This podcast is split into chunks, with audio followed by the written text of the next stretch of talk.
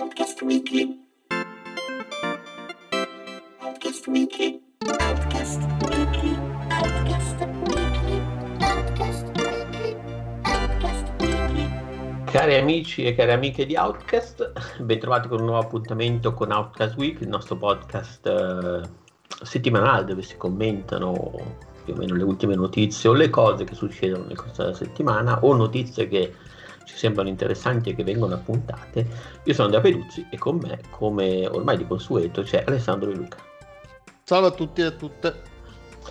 Dunque, guardando appunto la scaletta in, eh, come argomento, diciamo così, d'apertura, abbiamo deciso di, di infilare il fatto, lo, la gente che si scandalizza perché eh, anche God of War e Gran Turismo, che saranno in uscita nel 2022, saranno cross-gen e dove andremo a finire, signora mia? Dero, tu ti senti scandalizzato da questa notizia? Ti senti toccato? Ti ha... Ma non avendo la PlayStation 5 ancora, non so se mai la prenderò, sono ancora indeciso sul se valga la pena di spendere i soldi. Eh, boh, no, non me ne fotte fondamentalmente una sega, però mi fa ridere che ci sia gente che se la prende così tanto per certe cose.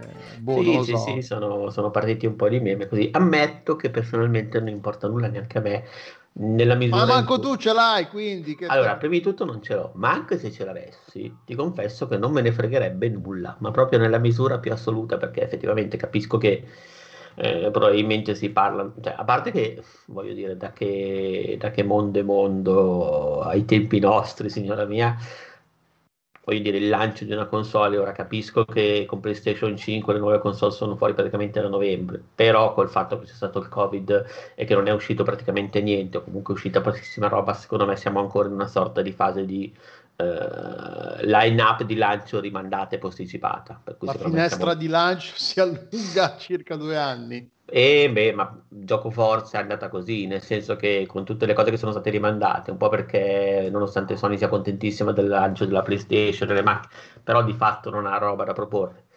Eh, gran parte, diciamo così, del, dell'interesse verso le nuove macchine eh, viene assorbito, cioè buona parte della line-up di lancio secondo me a questo giro è stata assor- assorbita dai servizi, cioè è stata assorbita da servizi che ti permettono di giocare subito, ti hanno tirato dietro praticamente di tutto, se ti compri Xbox hai comunque il Game Pass, l'altro se non l'hai mai fatto prima ce l'hai a un euro, per cui per tre mesi, con PlayStation 5 hai il PlayStation Plus che di fatto per molti giocatori è diventata una, una cosa da, te- da tenere accesa di default, per cui se ti porti la console a casa hai tutti immediatamente i giochi della passata generazione, cioè secondo me di fatto a questo giro la, la line-up di lancio per contingenze, ma anche un po' per tempi che sono cambiati, cioè anche per, un- per questioni che sono slegate a quello che era il Covid, è andato un po' così, per cui quelli che stanno arrivando, che arriveranno nei prossimi mesi, secondo me sono da considerarsi, tra virgolette, titoli di lancio.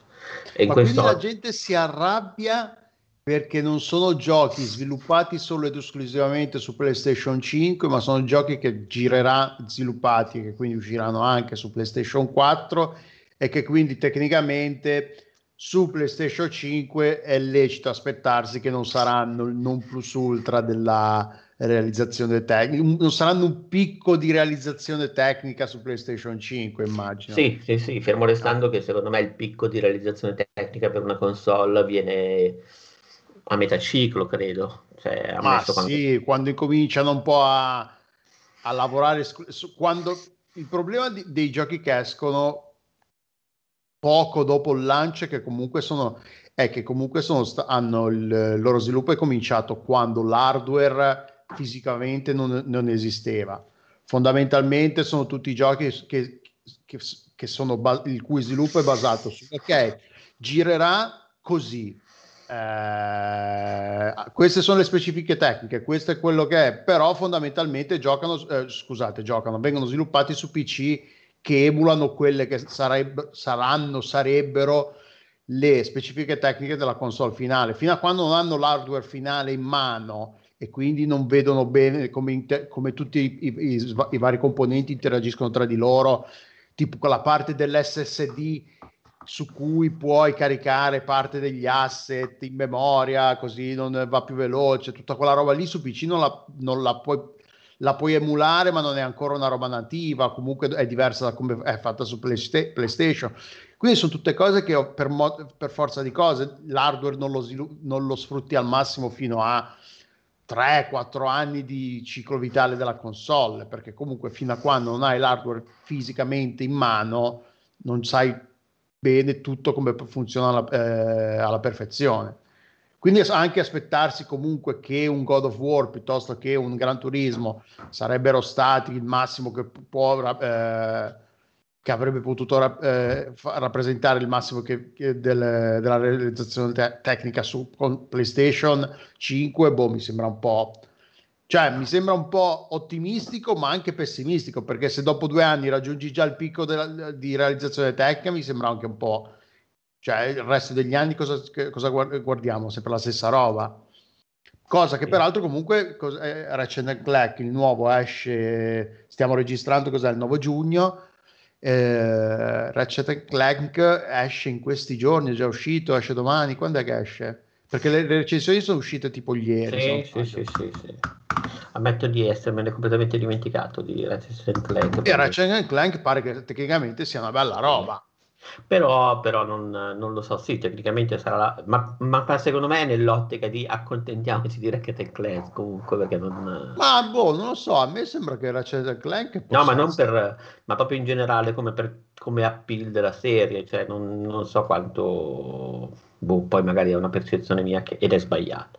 No, ma comunque ci ricorda il capo di Outcast da, dalla chat, che comunque lui ci ascolta mentre ci spieghiamo e, ci, e ci indirizza, eh, che sì, il punto era effettivamente che Jill Ryan aveva detto We Believe in Generation, puntando su questa ma cosa. Ma sì, che... sono cazzate. Quelle, ma sì, ma sono sì, cazzate, sì. ma soprattutto non sono cazzate, perché effettivamente crede in tutte le generazioni, quindi anche in quella Contemporaneamente. Esatto, per cui secondo me è tutto, è tutto a posto, non, non vedo perché, perché scandalizzarsi.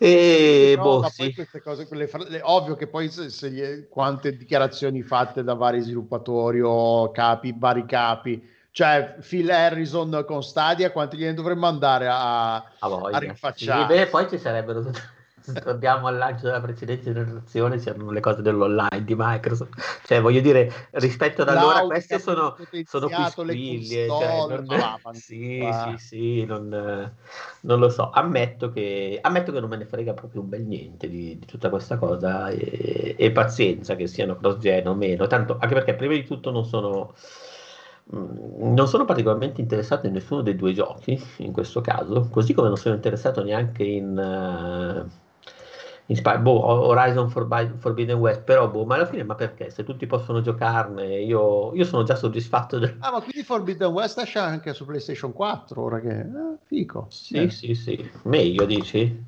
Vediamo. Oh, meglio, meglio, nel senso che PlayStation 4 ce l'ho, PlayStation 5 non ce l'ho, quindi anche se è, è possibile e magari probabile che usciranno almeno Forbidden West che uscirà anche su PC visto che Horizon è uscito diversi anni dopo però è uscito anche su PC quindi magari anche questo uscirà su PC prima o poi quindi magari posso anche aspettare a prenderlo e lo ci gioco su PC in versione più fica graficamente tutto il resto. Però vabbè se questo eh, è... è vero c'è anche questa, questa variabile del fatto che queste che queste tra virgolette esclusive poi finiscono per non essere tali, finiscono per passare su PC, può, non credo God of War, però vai a sapere, nel senso non... God of War finora non c'è mai stato su PC, non vuol dire che non ci sarà mai, non, ci, non ci, sarà non mai, infatti, ci sarà mai. Cioè, vai a sapere. Però Anche insomma... se i costi di sviluppo continuano a crescere e la, le basi installate non è che crescono quanto crescono i costi di sviluppo, che è un, che è un, pro, cioè un problema degli sviluppatori, non è che hanno i consumatori, siete, ness, nessuno obbliga gli sviluppatori a continuare a spendere sempre di più a fare giochi, possono anche limitarsi e farli eh, e spendere meno e cercare di contenere, contenere i budget.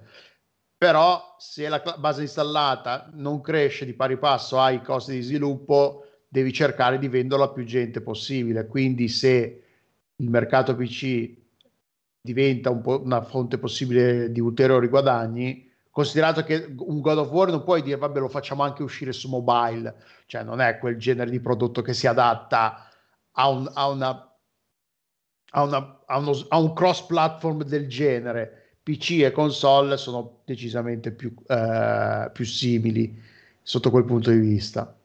Quindi, boh, speriamo che usciranno. Tra l'altro, a margine di questa storia c'era anche il fatto che God of War, per, per, per quanto non avessero mai annunciato la data di uscita ufficiale, quindi non era nessuno sapeva di preciso quando sarebbe uscito God of War, però molti se lo aspettavano entro la fine del 2021 e invece stato annunci- è stato annunciato che uscirà nel 2022 e anche questa è una notizia un po' che ha fatto eh, storcere il naso, il naso, a molti.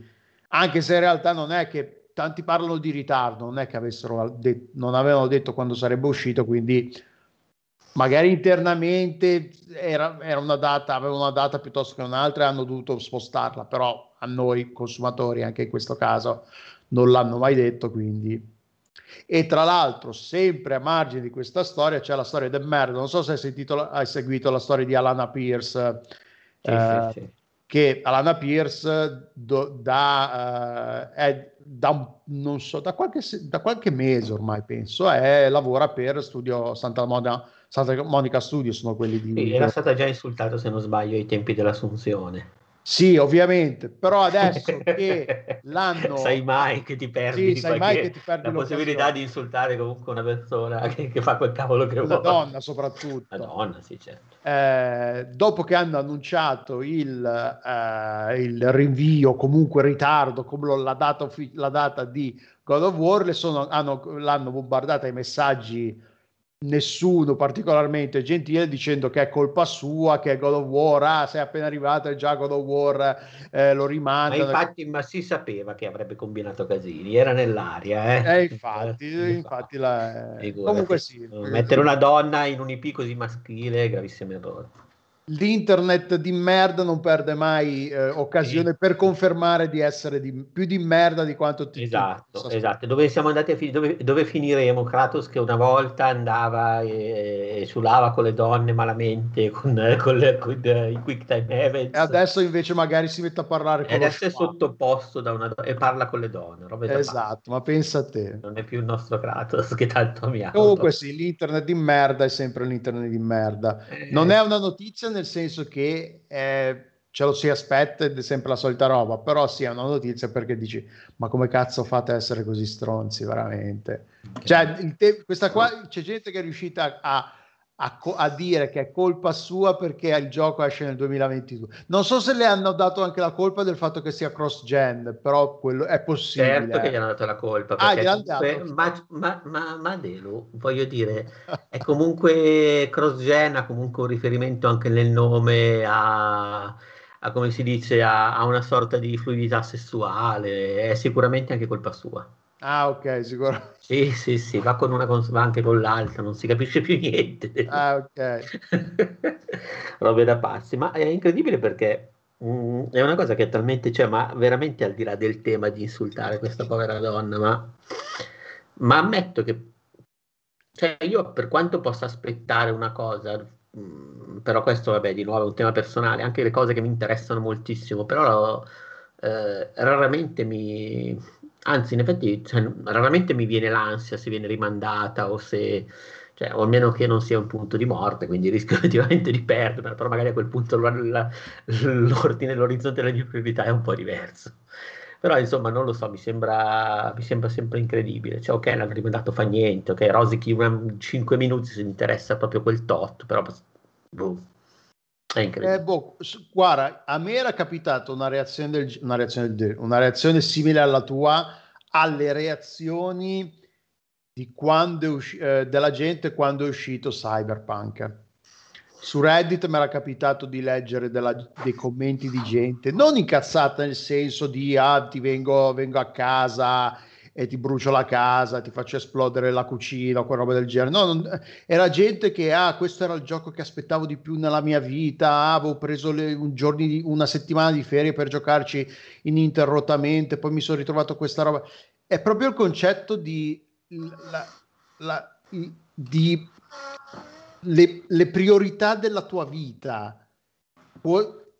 Come fa a essere questa una, una, una, parte così importante della tua vita che quando non, non delude o comunque non, non, rispetta le, non soddisfa le aspettative o comunque ti ritrovi in una situazione a essere così veramente così messo male.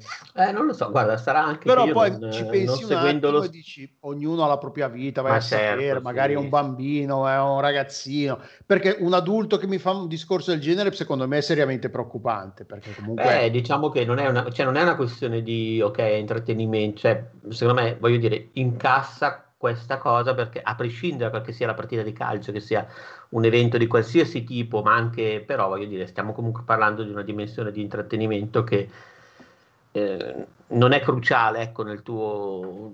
non dovrebbe essere cruciale, boh, ma poi che ne so, in effetti hai ragione, sono cose talmente soggettive che non... eh, Sì, sì, non- la prima, la prima reazione è veramente quella, veramente, ma curati, ma che ma, ma, ma, No, però poi in effetti, giustamente... Però non- poi ci pensi un attimo, poi ognuno ha la propria vita, vai a sapere. Certo, Oppure- però lì- eh, è vero, sono d'accordo, ognuno la prende così. Di, di contro, se, se ti metti pure a rompere le palle online, a insultare direttamente le persone coinvolte, lì Ah no, quello no, quello è quello è- ingiustificabile. quello è proprio ingiustificabile. no, quello non, non mi metto a fare, eh, magari c'ha problemi, no, quello no.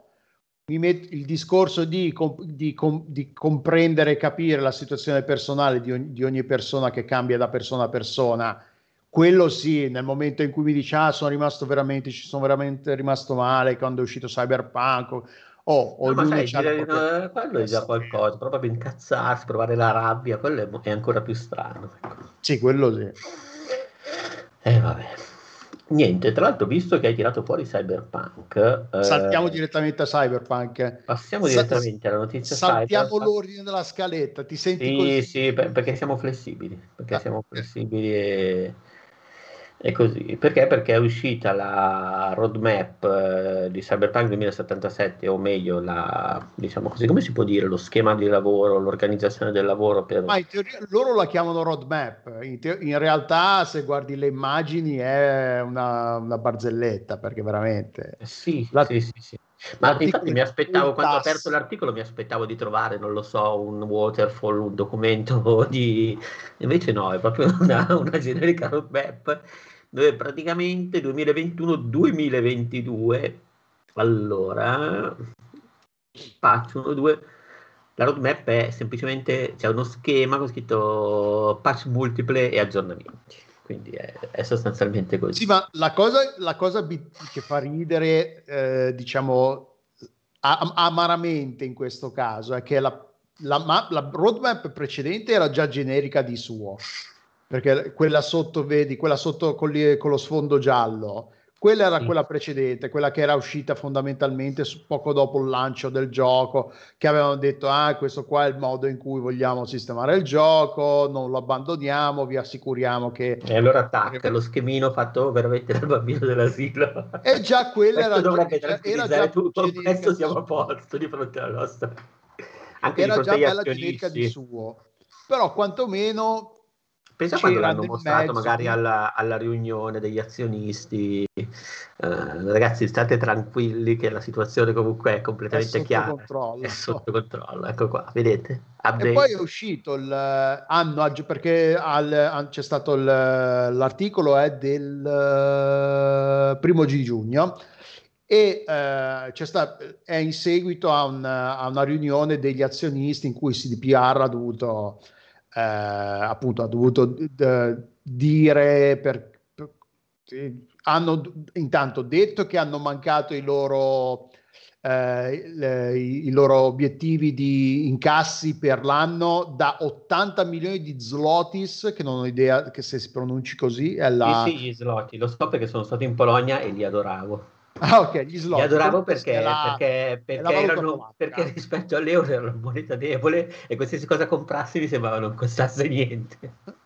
Comunque sì, loro eh, avevano ave- inizia- prima dell'uscita di Cyberpunk avevano un, eh, pensavano che avrebbero guadagnato almeno 80 milioni di zlotis e invece ne hanno guadagnati 32,5 milioni, che è meno della metà di quanto avevano, eh, quanto avevano previsto. Inoltre avevano venduto 13 milioni di unità di Cyberpunk alla del- fino alla fine del 2020, ma dal 2021 in poi eh, quindi si, a quanto pare hanno venduto tra 800.000 e un milione di copie. E 2021, siamo circa, me- pri- siamo a circa metà del 2021, facciamo che questi dati di vendita si, ri- si riferiscono ai primi 3-4 mesi dell'anno, cioè ok rallentamento delle vendite, però cioè, è, è, un, è, un, crollo piuttosto drastico delle vendite. Tra l'altro, altro elemento che su cui la dirigenza di CDPR ha un po' glissato, ha un po' fatto lo gnori, ah ma sì, sì, stiamo lavorando. Non si sa ancora quando il gioco ritornerà sullo store di PlayStation per PlayStation 4. Loro continuano a dire, ah sì, siamo al lavoro con, in collaborazione con Sony per fare in modo che il, il, il gioco torni quanto prima disponibile, tutte queste balle qua però al momento ancora non si sa quando, quando tornerà. Stanno lavorando sulla versione PlayStation 5, proprio la versione nativa per PlayStation 5, eh, però anche di quella non si sa nulla ancora, non si sa bene ancora quando uscirà.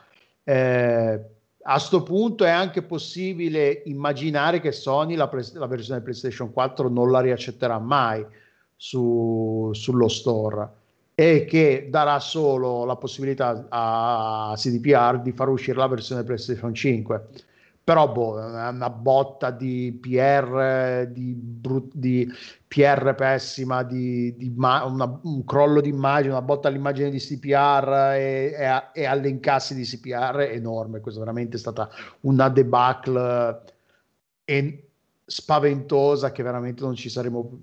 Boh, non, non era lecito, lecito aspettarsi perché comunque in passato, ok, vabbè, dai è un gioco grosso, ti aspetti che abbia dei problemi, ma a questo livello veramente no. E comunque sì, perché poi la, la, tornando un attimo alla roadmap, la roadmap adesso ha questo segmento grosso, lungo, che va dalla patch 1.22, che è quella usci- l'ultima uscita se non sbaglio, fino in poi non ci sono date, non ci sono mesi, non c'è niente in cui dicono che usciranno aggiornamenti e patch multiple devono uscire dei free DLC che non si sa ancora, dei DLC gratuiti si, di cui non si sa ancora niente e mentre la, la roadmap preci, eh, precedente si fermava al 2022, il 2022 era eh, escluso dalla, dal multiple, dalle aggiornamenti multi, e patch multiple, adesso è incluso nel, nel segmentone, quindi è fa- anche se non è chiaro, è facile immaginare che questi aggiornamenti, questo lavoro di aggiornamento e patch e tutto il resto eh, slitterà nel, fino al 2022 che non, si, che non si sa bene se sarà solo il primo mese, il primo trimestre, vai a sapere. Quindi sono in ritardo pure su quello.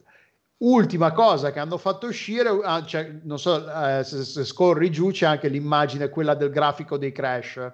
Ok che è bellissima anche quella perché dicono che crash sono di, eh, si sono ridotti nel corso dei mesi, però manca la, la, la, l'asse verticale, non c'è. Quindi non ti dice se, se, se i crash sono passati so, to, dall'80 al 40%, dal 2% all'1%, non, lo, non te lo dicono ti dico solamente che non è, impor- non è importante questa precisione matematica che, che, che sì. pretese cioè, dopo del resto hanno già mostrato grandissima puntualità nei grafici precedenti per cui è inutile essere troppo pignoli nel, nel quello del è bellissimo perché c'è sulla asse X quella orizzontale è l'asse X giusto? Sì. sull'asse X c'è gennaio, febbraio, marzo, aprile, maggio e vedi che il trend è che effettivamente crash no, con, nonostante alcune punte di solito in corrispondenza del lancio delle patch o poco dopo eh, è in, in, fase, in, fase, decrescente però non di, ti dice eh, non ti dà un'idea di, di quanto crashasse prima il gioco di quanto crashi ora quindi non sai se, se passi da un 50 a 25 a un, a un 10 a un 5, non si sa, non, non, non, è dato a saperlo. Si sa solo che stanno eh, calando, però potrebbe anzi, cioè 50-25% è anche ottimista, magari è passato dall'80 al 75% per quanto ne possiamo sapere, perché non essendoci un asse, asse Y non sappiamo qual è la, la proporzione tra un, un, diciamo un, una, una, una, diminu- una, diminuzione o un aumento e l'altro. Boh. Quindi sì, continuano a menare il camper laia, nel senso eh, ci ra- raccontano quella, per, quella dell'uva, cercano in tutti i modi di non dare eh, dati precisi, cercano di, di, di, di dipingere una, un'immagine, uno, uno scenario più, il più positivo possibile, nonostante il positivo, cioè no, di solito ne hanno fatti un botto, però la situazione non è tutta, è, è tutt'altro che rosea sicuramente, sia a livello di immagine che a livello concreto di relazioni con i propri investitori e, e, e all'interno immagino anche che il morale della compagnia sia abbastanza da merda perché sicuramente eh. va bene cioè va bene va bene per così dire nel sì. comunque non va troppo bene allora passiamo invece al, uh, alle chiacchiere del, dell'Indie Live Expo nel frattempo mi sta esplodendo il cellulare di notifiche e lì Live Expo che si è tenuto un evento che si è tenuto in streaming eh, si tiene a ridosso delle tre e è durato circa sei ore. Non l'ho guardato, lo dico subito non l'ho guardato. Non l'ho guardato neanche io, mi limito a commentare i... c'è qualcuno dei giochi che sono stati ritenuti, diciamo così, che sono passati per più interessanti sotto questo articolo di Screen Rant e, e, hanno mostrato, hanno annunciato un po' di cose. Alcuni di questi giochi saranno disponibili solamente in Giappone, per cui ce ne sono altri che invece arriveranno nel, anche dalle nostre parti. E, tra quelli diciamo che ho avuto modo di vedere, ho guardato qualche trailer, c'è Pocket eh, Palmord, che è di Pocket Pair, che è sostanzialmente sembra un mix uh, di Pokémon e Digimon anche perché ci sono proprio le combinazioni tra i personaggi, le combinazioni che si possono fondere tra di loro, cioè non solo evolvere in maniera individuale per creare delle combinazioni, sembra una sorta di eh, come si può dire di, di gioco di Pokémon classico, dove però apparentemente si spara, nel senso che si vede proprio il personaggio in terza persona, l'avatar che va in giro smitraglia, come potrebbe essere in Fortnite o qualcosa del genere. Per cui non lo so, è effettivamente un po' strano vederlo, sono anche rimasto un po' scettico sul fatto di vedere così tanti personaggi così simili ai Pokémon, così, eh, così vicini graficamente a questo tipo di, di, estetica, per cui ammetto che non mi ha particolarmente fatto impazzire. Se va preso come satira, va bene, nel senso non, non so che come andrà diciamo così il, il, gioco. Ad ogni modo uscirà nel 2022 per PC ed è curioso è Pokémon però con uh, gli allenatori di Pokémon che possono anche sparare possono usare addirittura si vede a un certo punto nel video che viene preso un, uno di questi personaggi pecora a forma di pecora utilizzato proprio come scudo per le pallotte per cui non so sembra una sorta di, di versione un po' più ghignante diciamo così del mondo dei Pokémon quasi una parodia però magari mi sbaglio poi è stato mostrato un trailer di The Good Life, che è il, che è il gioco di Swery. Esatto, ammetto che eh, continua a non convincermi, vabbè, poi vabbè, nel senso diciamo che i problemi di Swery sono sempre molto spesso legati alla dimensione tecnica, ma raramente alla dimensione artistica, nel senso che di solito... Boh, sembra un gioco per mobile, quando l'ho visto ho detto esce per cellulare sta roba. Guarda, io in realtà l'avevo provato tempo fa, un evento di Microsoft eh, che si era tenuto a Milano in epoca pre-Covid, e effettivamente non mi sembra così evoluto da allora, da quello che vedo nel trailer. Comunque non è solo una questione tecnica, ma anche di, di taglio grafico. Il problema è che altri pali, ripeto, dei, del, del, del, come si dice, della, della dimensione tecnica non continuano ad andare d'accordo con quella che è invece la scelta stilistica del gioco perché vabbè si tratta di una sorta di sembra, sembra anche questo un po' di premonition nel senso che si tratta di un, uh, una sorta di omicidio in stile Twin Peaks però ambientato in Inghilterra in una cittadina inglese del, di campagna con la caratteristica che la protagonista può trasformarsi in uh, cane o gatto di notte, quindi questo le permette diciamo... Ma non così... sono tutti i personaggi, tutta la città che si trasforma in cani o gatti, non ho capito male. Ah, sì, sì, sì, giusto. Sì, sì, non sì. ho capito male. Sì, no, non no, che a livello di meccaniche di gioco non ho idea di cosa. No, hai ragione, hai ragione. Cosa sì, mi ricordo cambi, perché però... quando l'ho visto mi ha ricordato la storia del paese dei gatti di, di Murakami, per cui era stata anche quella roba lì che, che mi ha colpito. Esatto. E E boh, non lo so, continuo a non, a non convincermi completamente, ripeto, mi sembra veramente un po' troppo cheap anche rispetto a quelli che possono essere gli Per standard. gli- anche per gli standard di Sì, Swery. sì, sì, sì. Poi magari, ripeto, magari sarà fighissimo, sarà scritto benissimo, sarà pieno di idee, io questo non lo so, però non, per adesso continuo a non convincermi e, e- e continuo a non trovare affascinante lo stile grafico. Mi sembra veramente un, un low polygon su qualche texture con... eh, non so, non mi sembra che abbia una... cioè, non so come dire, ha personalità perché spicca, però questa personalità non è propriamente quella che, che mi affascina. Comunque uscirà nel... No, non ha, fa- non ha fatto una- non ha dato una buona impressione nemmeno a me. eh. Boh, p- poi vabbè, appunto, come dici tu, poi magari a livello di gioco ci, ci metti le mani e diventa, ah, ma è bellissimo, ma chi se ne frega della grafica. No, no, Però certo. sì, l'impatto, il primo impatto non è molto positivo, anzi, sembra di boh, un buon due generazioni, un gioco di, di un buon due generazioni fa, se non di più. Sembra, sembra tipo quasi, sembra, sembra quasi la versione mobile di Fable, così da guardarlo. Sì, di... Tra l'altro esce per, per- per PC, PlayStation 4, Xbox One e Nintendo Switch eh, scusate, quest'autunno. Sì, perché anche da un bel po' che è in lavorazione, mi sembra. Da, da parecchio, diciamo, che si sono viste le prime cose, per cui vai a sapere. Poi un altro gioco che ho trovato interessante da quelli mostrati è ehm, un gioco di Ron 6 O U, e, oh, si sì, legge. ed è, è praticamente un eh, come si può dire una- un'avventura sembra uno dei giochi di in stile inside quel tipo di avventure dinamiche o comunque tu li voglia chiamare ambientato in questo mondo che si chiama Ucronia e in questo caso è interessante perché è graficamente disegnato come se fosse un'illustrazione a, a matita fatta a mano diciamo così Ma è, è- è disegnato a mano questo, se non ricordo male. O, o lo confur- o lo con- scusa, Guarda, eh, non so se, se è disegnato a mano nello specifico, però rimanda a quello stile lì. E, e mi piace molto perché di solito questo tipo di scelta di soluzione grafica viene applicata non, non esattamente in questo modo, diciamo come taglio a produzioni occidentali che vogliono richiamare un certo tipo di immaginario fiabesco e in questo caso invece il fatto che ci sia un taglio giapponese la rende particolarmente interessante e la va ad avvicinare a tutta una serie di anime che sono usciti negli ultimi anni che rim- rimediano un po' questo tipo di estetica, per cui mi sembra molto molto affascinante. E anche questo uscirà per Switch e PC sempre nel 2021.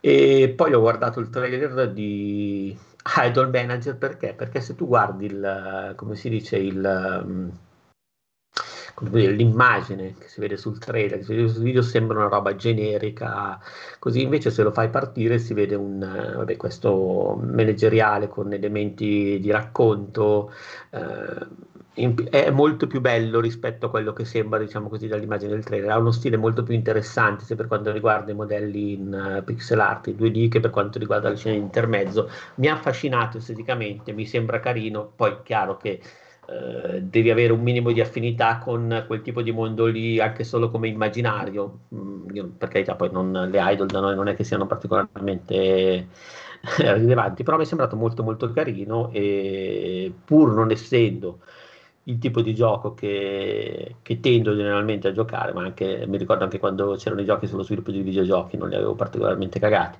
Però questo devo ammettere che a livello di impatto visivo mi è piaciuto parecchio. Ecco. E, e va al di là, non sembra, cioè non, eh, la schermata del titolo del trailer, diciamo così, che sembra generica Genshin Impact, non, è- non rispecchia diciamo, quello che c'è nel gioco. Ecco. È, molto Mhm. più, è molto più originale, secondo me, come viene, come viene costruito. E questo esce il 27 luglio solo su Steam. Esatto. Poi c'è Dice Legacy, che è questo roguelite eh, city builder che viene, credo sia ambientato praticamente su una sorta di anello in stile Halo, stile Elo, non so, co- dove praticamente si parte da un lato e poi dall'altra civiltà parte dall'altro. E a un certo punto bisogna ampliarsi, dominare questo spazio particolare che è un- uno spazio, diciamo così, ad anello. E da Starry, da Sterry Serry, ehm, Guide Before Babel è un- un'avventura a punte clicca che sembra molto molto carina e che è basata sul eh, butterfly effect, diciamo così, per cui sarà possibile diciamo, maneggiare il tempo per riscrivere le storie, per cui sembra anche questo molto bello, molto carino, graficamente interessante di nuovo perché è un'avventura che ha un'estetica, mi, mi piace perché è un'estetica che di solito di nuovo anche qui fanno molto spesso negli indie occidentali, ma qui è invece virata al giapponese, soprattutto per quello che è il character design, per cui mi sembra molto molto carino. E, e basta, dice, non ho altro da aggiungere su quello che ho, sull'occhiata che ho dato, diciamo così, ai giochi dell'Indie Live Expo. E non ah, nulla da aggiungere nemmeno io, anche perché anch'io l'ho guardato, era veramente... T- perché il, lo stream è, du- è, durato tipo 6 ore, hanno mostrato 600 titoli, che sinceramente mi sembra un po' esagerata come cosa, per quanto gli si voglia bene agli indie, chi cacchio se li guarda 6 ore di con 300 titoli, dai. Mi sembra un po' a livello comunicativo mi sembra un po' una strategia che è discutibile, cioè 300 titoli chi è che si ricorda qualcosa quando te li guardi tutti. No, no, no, assolutamente. Però beh, cioè, magari c'è quello che invece seguiva il gioco in particolare. Ok, però effettivamente trovarti... è, uno, è, uno, è, massacrante, cioè sembra eh. uno streaming massacrante, però sono quelle cose generiche dove, dove, vai dopo a vederti riassunti, cosa che di fatto abbiamo fatto anche noi, quindi ci sta. E, e invece parliamo di Playdate. Playdate perché? Perché è venuta fuori qualche dopo che se ne era parlato, che c'era stato Playdate la console a manovella con eh, quella gialla che era entrata alla ribalta un paio d'anni fa, pre-Covid, diciamo così, era la, la, la roba hipster ma figa pre-Covid, mm, in bianco e nero o comunque diciamo non proprio in bianco e nero ma con cristalli, con tonalità di grigio eh, la console molto appetibile, gialla con la manovella, quindi un nuovo sistema di interazione e si era guadagnata, se non sbaglio, la copertina di Edge all'epoca, se ne era parlato molto, ne avevo parlato anche qui su Outcast, perché? Perché oltre ad essere un oggetto, diciamo così, piacevole, piacevolmente hipster, era, c'era anche la faccenda di avere dei giochi indie d'autore ben scelti eh, su abbonamento, per cui tu comprando l'oggetto, diciamo così, comprando la console, avevi anche a cadenza, se non ricordo male, mensile proprio. Settimanale, settimanale. Eh? Hanno spie- poi hanno spiegato bene come, funzion- come funzionerà il modello di distribuzione almeno della prima stagione. Fondamentalmente loro con la console, con l'acquisto della console hai inclusa quella che loro definiscono la prima stagione sì. E la prima stagione consiste di 24 giochi, la stagione dura esatto, 12 se non ricordo male all'inizio dovevano essere meno. 12 giochi, erano la metà, esattamente la metà. Erano 12 settimane, 12 giochi, quindi un gioco alla settimana. Okay. Adesso la stagione dura la stessa, quantità, la stessa quantità di tempo, quindi dura ancora 12 settimane, però i giochi sono raddoppiati, quindi ogni due settimane sul tuo playdate... Due volte alla settimana. Come? Due volte alla settimana. No, una volta alla settimana due giochi arrivano. Ok. Tutte okay, due. Okay. Ogni, una volta alla settimana arriveranno due giochi, verranno consegnati via wifi perché l'oggettino include wifi, include il bluetooth, eh, USB-C e non mi ricordo altro. È un oggettino semplice però eh, è funzionale, ha tante funzioni. Eh, e gio- hanno mostrato un po' di giochi, tutti che si basano sul movimento della manovella, la, console ha anche il sensore di movimento, quindi ci sono alcune cose che devi agitare la console eh, per, cioè console poi è una parola un po' forte, però per l'oggetto di gioco, dice, eh, e hanno mostrato tra i, tra i, nomi spicca quello di Lucas Pop che è quello di Return di, of the Obra Dinn eh, che ha mostrato il suo gioco che si, to- che si chiama ma- Mars at Night, eh, qualcosa del genere, se non ricordo sì. male. Eh, però, boh, sì, sembra interessante e sembra carino, però hanno anche annunciato il prezzo. Intanto uscirà, eh, il, il, il, sarà poss- possibile preordinarla da luglio, non hanno ancora detto la data precisa, però hanno detto che da, diranno una settimana prima, tipo se il, fai, fai, conto che il 14 luglio iniziano i preordini, il 7 luglio diranno, ah, il 14 ti danno una settimana di preavviso. Mi sa che loro non avranno, non avranno problemi con, con, la catena dei chip eh, delle schede ah, grafiche. No, boh, sì, speriamo di no. Comunque hanno anche dato il prezzo. Sì. Eh, e la console costerà 180 dollari, 179 dollari. Però. Sì, che possono diventare 199 perché si può comprare in bundle il case protettivo. esatto. So. E Così. poi c'è anche il, il c'è anche, hanno anche annunciato e mostrato questo eh, praticamente, come si chiama? Lo stereo dock. Sì, lo stereo dock, che è praticamente questo altoparlante, eh, scusa, non USB, Sì, sì, che, che- che va, che va a ricostruire, che trasforma il design della console in quello che probabilmente è un... eh, un è- vuoto. Sì, o un, un cubotto, ma, ma rimanda anche, non lo so, a, a un, eh, a un televisore degli anni 60, comunque questo aspetto. E questa è la cosa più hipster in assoluto perché sostanzialmente serve per creare, per trasformare praticamente la console in uno stereo. In questo caso viene, stanno lavorando a un'app musicale assieme a Apple Suite FM per creare, diciamo, una serie di, ehm, di playlist di successi musicali da ascoltare praticamente attraverso la console. Eh, Pulse Suite FM è praticamente questo, credo, questa, io lo sento se non sbaglio, lo ascolto se non sbaglio su Spotify, però dire una stronzata, è comunque questa, questo canale di musica eh, un po' retro che ha tutta questa estetica vaporware. E, e poi l'ipsilata definitiva è che fa anche da portamatite, quindi tu lo puoi tenere da portapenne, tu lo puoi tenere lì Ah eh, sì, sul- perché poi la console in- include anche la- una penna sua, quindi immagino che, che il- che lo, lo schermo sia touch, immagino, perché mi, mi sembra di capire che la penna sia una penna Sai che capace. io in realtà, attenzione, ho capito che il portapenne serve solamente per delle penne che non c'entrano con la Ah, console. ok, quindi è proprio una, una roba atten- e ti assolutamente vengono date in bundle due penne classiche normali per scrivere prendere appunti gialle. Però questo, allora, penso di non, ma- magari ho capito male. Ah, no, no, cioè io sono partito, non l'hanno detto effettivamente che, che lo schermo è touch, quindi è possibilissimo che io mi sono immaginato, ma che cacchio mi vendi a fare le, mi dai le penne se le penne sono penne normali e non le posso usare per lo schermo che non è touch. Comunque sì, sì, no, vabbè. Eh, poi cos'altro hanno detto? Hanno detto che eh, lanceranno anche questa- questo ambiente di sviluppo che si chiama, adesso mi sfugge il nome, l'hanno detto, eh, cui, con cui sviluppare i giochi per, eh, per appunto Playdate. Ed è un ambiente di sviluppo che è praticamente il, il- il what, you see, what, you, what you see, what you, get, se non sbaglio, il- praticamente quell'ambiente di sviluppo tipo web, tra l'altro gira, è un, eh, è un tool di sviluppo che serve solo, ah, Pulp si chiama, Playdate Pulp. E tra l'altro confermo che dovrebbe essere proprio penne, penne. Sì, esatto. Eh, quindi praticamente un tool che gira, che- per cui è necessario solo avere un web browser e con cui creare un gio- i giochi. Non, non c'è bisogno di sapere ne- di avere nessuna infarinatura di, di eh, linguaggi di sviluppo, è tutto fisico, fisico con icone, si può creare la musica, si possono creare le, schede- le- le stanze, tutto, la grafica, ovviamente ti daranno asset pre, pre, pre, pre- eh, precreati, pre, tutto pronto da incastrare, da mettere su, quindi sì, è interessante vedere cosa sa fare.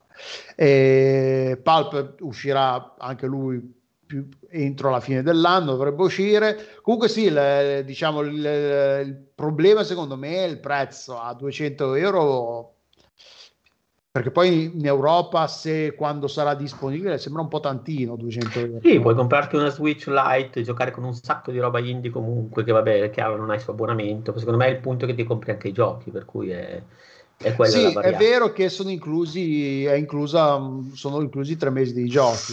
Sì, tra l'altro mi chiedo se anche i giochi della stagione- delle stagioni successive saranno inclusi per chi fa l'acquisto, ad esempio per chi fa l'acquisto al day one e si trova già in sostanza tutto garantito, anche quello è da forse Ah sì, perché poi hanno questo qua è il modello di distribuzione che adottano per la prima stagione. Nel- durante il video dicono: Ah sì, poi eh, più avanti eh, discuteremo, più in là nel, nel tempo, discuteremo anche i nostri progetti di- per la distribuzione dei giochi, come far uscire i giochi e tutto il resto. Quindi non, non so bene se questo modello delle sta- stagioni è una cosa che vogliono continuare a usare. Eh, però è di fatto è, è Però, parte sì. proprio per come viene venduto, è proprio parte integrante del progetto, nel senso è chiaro che tu giustifichi questo prezzo di hardware al di là del design, al di là di tutto, anche basandosi sul fatto che è un, un box tutto compreso.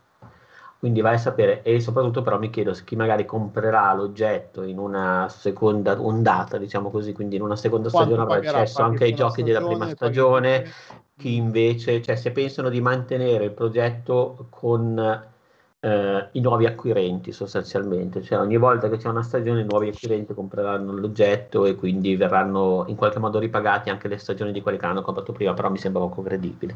Vai a sapere, magari faranno un abbonamento minimo a stagioni, magari vedranno come va o magari non arriveranno alla Possono chiedere stagione. a Stadia per, per informazioni, per consigli, Sì. volendo. Sì, sì, sì, assolutamente. Ma credo che si giri Stadia poi. Gira, gira Stadia anche su sta cosa. Sarebbe, fanta- sarebbe fantastico.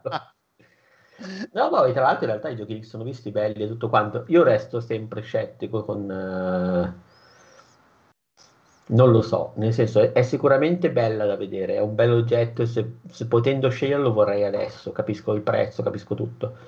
Eh, per quanto giochi d'autore, per quanto voglio capire quanto sarà innovativa la manovella, ehm, ho comunque un po' di scetticismo perché comunque puoi giocare un sacco di roba innovativa, figa indie, eh, su qualsiasi piattaforma dal PC al telefono. Eh, non lo so, non lo so, è un, è un grosso non lo so. Mi piace, lo vorrei, ma non lo so. Oh sì, è, è una di quelle cose che mi fa piacere che esista, ma ci spendere dei soldi. Non so se fa per me. Mm, Non penso proprio, però boh, vai a sapere. Anche perché è una cosa che magari anche, eh, fa anche presa sui bambini, sul pubblico più giovane. Però, di nuovo, è una roba che costa 200 euro. Da regalare a un bambino devi essere un, un genitore Eh, piuttosto me benestante non, per non so poter quanto dire... sia catching per i bambini. Ma no, secondo me la manovella, cioè quel- quella manualità, quel fatto di essere mo- una roba che, mol- che- che ti dà la sensazione di essere in- molto so, interattiva, mi secondo me ha preso. il mio nipote che me la tira dietro, però eh, questo è... Quanti anni, dipende, quanti anni ha tuo figlio? Eh, tuo tre anni, No, tre anni secondo me comincia a essere... Secondo me è più adatto a un pubblico preadolescenziale, fino ai 12, Ah, ok. 10, 11, 12 anni. Lì. Eh, Poi incomincia a essere una roba, la- se- quando entri in competizione con roba come Fortnite, questa roba qui ai bambini. Secondo me il pubblico è bambini, bambini, proprio tra- fai dai 5 ai 10 ai 12 anni e adulti fissati con retro gaming e le stronzate hipster. Il resto, secondo me, è difficile che ti, che ti- ti ritagli una fetta di pubblico nella gente, nel pubblico che gioca a Fortnite piuttosto che Apex Legends, piuttosto che a Ghost of Tsushima, quella roba lì. no, non lo so. Però no, è- una bella idea, è creativa e ci possono uscire dei bei giochi un po' diversi dal solito e anche creativamente interessanti. Però non ho idea di quanto possa essere un possi- eh, di quanto potrà essere un successo commerciale. Eh, speriamo che non ci, non ci rimettano, non ci- non li- che non sia una roba che finiscono per chiudere perché è un, è un disastro commercialmente. Vai a sapere. Eh, infatti, sì. Eh, vai a sapere, anche perché secondo me è leggermente cambiata anche la, tra virgolette, la sensibilità. Oh, vedo che è tornato moderna. Dipende anche da che obiettivi hanno. Eccolo lì. Scusate, mi inserisco Maderna, nel senso che magari è una roba su cui hanno un, un certo margine di spese e non hanno bisogno di venderne 20 No, no, esatto, milioni. sì. Per cui, boh, conta anche quello. A me piace un sacco, però sì, in effetti non so se ci voglio di spendere 200 euro per questa cosa qua. Eh, Ma, eh, ma, cioè, io non ci voglio anche- spendere, non di spenderli per, per la PlayStation, magari mi attira di più questa, però insomma... Lì conta, io mi immagino che abbiano dei- dei- delle proiezioni di vendita commisurate a quello che si possono immaginare di fare. Che poi magari Cioè, vendono questa- anche meno. in termini di collezionismo anche di oggetto ha, cioè questo ha anche un valore diciamo così di design che addirittura può prescindere dal gioco Sì, sì, ma poi anche come gioco è un passatempo, cioè secondo me è, è- è roba a cui si gioca come giochi col gioco sul cellulare, forse giusto un pelo di più, cioè sono giochini, ogni settimana c'è una robetta, eh, ca- cazzeggi un po', la tieni lì sul, sul tavolino del salotto che fa lì. cioè è un po' quello tipo di oggetto sì lì. sì sì però mi chiedo, cioè, secondo me se due anni fa quando l'hanno presentata diciamo così la come si può dire l'allure un po' hipster che sta attorno alla console poteva essere avere un certo appeal secondo me adesso eh, è già venuta meno anche il, la bolla di fascino che poteva avere però vai a sapere Vabbè, tutto può essere, tutto può Tutto essere. può essere, tutto può essere. Comunque è bella, cioè, non- non- ma anche l'accessorio è apparentemente sembra, Cioè, sembra, sembra veramente una sola, però è bellissimo. Cioè, sembra un, Bri- un Brian Vega dei... Non lo so. Non lo so, io sen- cioè, è possibile che la comprerò, però anche se non la giocherò, chi lo sa. Va bene, passerei al, all'ultimo argomento prima di passare ai giochi, perché un argomento in questo caso è un- una curiosità, ecco, visto che sul Guardian è uscito un articolo di Izzo Williams che praticamente ha osservato come in casa sua, ma anche il, il compagno, ci siano praticamente tutta una serie di suoi figli, eh, un figlio di 13 anni, uno di 11, eh, passano gran parte del tempo a figlio e la figlia, se non sbaglio, Sì, passano gran parte del tempo sui videogiochi e eh, che per quella che è la sua percezione, i videogiochi come in particolare Fortnite, cioè si hanno tutta una serie di task, tutta una serie di, come si può dire, di loop che eh, di fatto per lei hanno la sensazione, cioè lei ha la sensazione che ci sia in casa gente che lavora a questi giochi, cioè che comunque ha una serie di ritmi, di turni, di scadenze legate a questi giochi, però senza guadagnare un bel niente, ovviamente, e soprattutto la sua osservazione che, eh, tanto anche se non sbaglio, il, il marito non- gioca a Hitman, compagno, perché, o la Sì. compagna, non lo so, gioca a Hitman, sì, Mr. Z.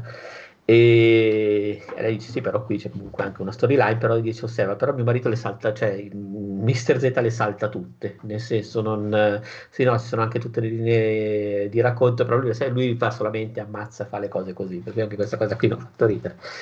E, e niente, lei dice che questa cosa la trova comunque un po' alienante, le, sente- le sembra comunque un po' strano, trova eh, discutibile il fatto che dei ragazzini in un'età in cui sono tecnicamente fuori dal sistema, fuori dal mondo lavorativo, che è possi- probabilmente per molte persone anche l'unico momento della vita, l'infanzia, dove sei fuori da una sorta di dinamica di loop produttivi o diciamo succedanei degli stessi, eh, anziché esplorare, andare a vedere il mondo, essere liberi, diciamo così, da strutture, scelgano di eh, entrare in strutture, tra virgolette, fittizie per eh, esserne comunque. E poi l'articolo in realtà è semiserio perché giustamente anche lei alla fine dice che la sua soluzione a un certo punto, quando vede che tutte le persone della sua famiglia giocano su diverse piattaforme, anche lei ha preso un eh, headset di realtà virtuale, mi sono immaginato Oculus e si è messa a giocare a Five Nights at Freddy che è questo gioco di horror, dice che lì non le sembra di avere un, ragio- un lavoro, però le sembra di essere intrappolata in un incubo e questa cosa le piace.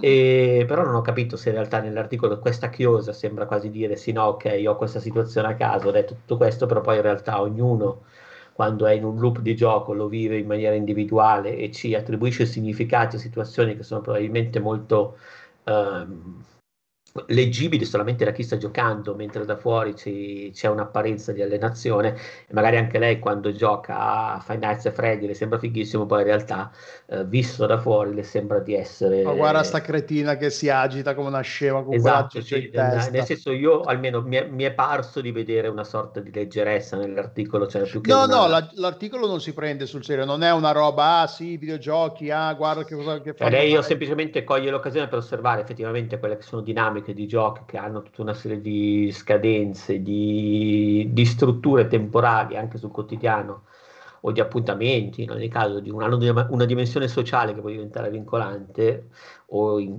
diegetica che può diventare vincolante, però più che altro il punto vabbè, fa ridere. Comunque è un articolo in effetti così di, di- divertente perché effettivamente lei si ritrova in casa con tutti che giocano la loro postazione, lei le sembra di essere così, fa la riflessione sull'infanzia, però poi gioca anche lei, quindi boh, non lo so, non- l'ho trovato sfizioso da leggere, ecco, mi ha strappato anche un po' una risata. Però c'ha, ha anche ragione sul fatto, la parte in cui dice che i, i videogiochi per, in alcuni, soprattutto i free to play, Sì. hanno questa dimensione fortissima di eh, obbligo, obbligo nel senso che ti, ti spingono, cercano di spingerti il più possibile a, a loggare almeno una volta al giorno, a giocare almeno una volta al giorno, perché se no ti senti, perché eh, sono tutti quei meccanismi psicologici basati sulla FOMO, che la fear, fear of missing out, quindi se non giochi una volta, un giorno, dicevo, madonna, magari ci- il giorno che non gioco è proprio quando mettono quella roba bellissima che voglio fare per forza e che poi ma- magari non la rimettono più per tre mesi. Eh, e quindi sono giochi che, cioè, questa magari penso che la- la- l'autrice del- del- dell'articolo non sia un'esperta di videogiochi, però ha colto in- cioè, probabilmente involontariamente o comunque senza saperlo, un punto molto importante che è il, di come sono sviluppati i giochi, soprattutto i, game, i free to play, sì. proprio per catturare l'attenzione in modo continuativo e ripetitivo, proprio con questi, eh, con questi con queste operazioni, con queste missioni che ti danno da fare continuamente, anche se sono ripetitive, le fai perché comunque ti danno qualcosa da fare. E poi cioè il fatto che siano usciti che, che l'abbia notato durante il periodo di Covid, che quindi siamo, siamo stati tutti più o meno, chi più chi meno chiusi in casa, quindi hai meno eh, interazioni meno se non zero addirittura interazioni sociali col mondo esterno e che quindi tutto quello che il tuo la tua valvola di sfogo sociale erano proprio questi videogiochi, secondo me cioè, ci ha preso il fatto che proprio i, i, videogiochi siano fatti apposta per farti fare continuamente, ripetitivamente certe cose e che proprio il loro modello di business si basi appunto su questa cosa qua. E nel momento e ci sono, c'è, c'è, il momento di illuminazione, l'epifania, quando ma chi cazzo me lo fa fare di giocare a sta roba? Che poi arriva il momento in cui non ti diverti più, ma lo, pre- lo con- continui a farlo perché sei preso nel loop appunto di questa cosa qua che se smetti di... si crea in te la sensazione che se smetti di... Eh, che è un po' la, la sink, sink cost, sunken cost fallacy in inglese si dice, che ci ha investito così tanto tempo che in, in, eh, nel, nel, in, questo caso si tratta di tempo, non di, di, costo monetario. Ci ha investito così tanto tempo che se smetti di giocare hai la sensazione che tutto il tempo che ci ha investito fino a quel punto è stato per niente, che quindi hai sprecato il, te- il tuo tempo. Quando invece ti, appunto la Sunken Fallacy ti fa pensare questa cosa qua, quando invece non ti rendi conto che continui a farlo nonostante non sia più divertente e ne guadagneresti, ne guadagneresti immensamente sotto tutti i punti di vista di salute mentale, psicologica, eh, di tempo libero per fare altre cose se smettessi di giocare e ti, dedicassi ad altro, ad altre eh, attività che ti divertono di più invece di continuare a fare quella roba lì. A me è successo con Genshin Impact recentemente. Eh, mi, ero, mi, sono reso conto che continuavo a loggare giornalmente per fare le missioni giornaliere, per fare quelle cose lì, però lo facevo più per abitudine e, per, e, più, e più per la sensazione che se non lo facevo mi perdevo qualcosa. Quando poi mi sono reso conto veramente che non mi ci divertivo più e non, mi, non avevo più voglia di giocarci, da, dall'oggi al domani ho smesso di giocarci e non l'ho più preso in mano.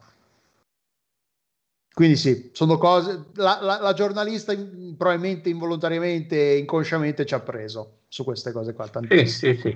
Poi secondo me però vale sempre il fatto che, che di nuovo però ripeto, per quanto possono essere più o meno, come si può dire, più o meno corrette, mm, alla fine però quando sei dentro nel loop di un gioco, soprattutto da ragazzino, tendi in realtà o almeno è molto probabile che tu tenda a sublimare tutto come piacevole. Eh, ma è quello il problema. Il problema ma è no, che no, certo, certo, assolutamente. Però a quel punto, com... cioè, come fai a giudicare non il sistema che c'è attorno, ma l'azione in sé, cioè il fatto di trarre piacere da un'azione? Cioè, a quel punto è molto più complesso. No, sì, quello sì, però il punto è, è una cosa che inizialmente fai perché ti diverte, la fai, poi diventa a, a, a que- tutti quei me- meccanismi in, intrinsechi nell'azione che ti fanno fare che crea dipendenza. E tu quindi continui a farlo anche quando il, la botta di dopamina, il fatto che ti divertiva inizialmente non, non, la ricevi più, continui a farla per ognuno ha le sue motivazioni per continuare a farla. Poi non so, tu, tu non, magari non sei quel tipo di persona che si, pre, si, perde in questo genere di giochi ripetitivi che ti fanno fare, non so, Destiny piuttosto che World of Warcraft, piuttosto che no, Monster Hunter, tanto, è uno però, di quei giochi sì, di... però dopo un po' mi, mi viene un esatto, sì. Se non hai quel tipo di personalità è, è, una cosa che probabilmente non provi e non riesci a... E non, cioè, non, meglio per, tante, per tanti punti di vista. Non... Ah, ma per dire World of Warcraft ho giocato, ho avuto proprio dei picchi, però c'era una fortissima componente sociale all'epoca, giocavo con un amico, per cui c'era... Uh, e non sono, non, non sono, sufficientemente entrato in quella meccanica lì e poi paradossalmente penso ero uno di quei pochi che eh, era affascinato anche dal racconto, per cui mi, mi perdevo più a quelle robe lì. Pazzo, sei uno che leggeva la- le descrizioni Leggevo le linee di testi, sì. E venivo sfottuto, mi fa, ma cosa leggi? Vieni via, dai che andiamo. Cioè, mi- proprio era...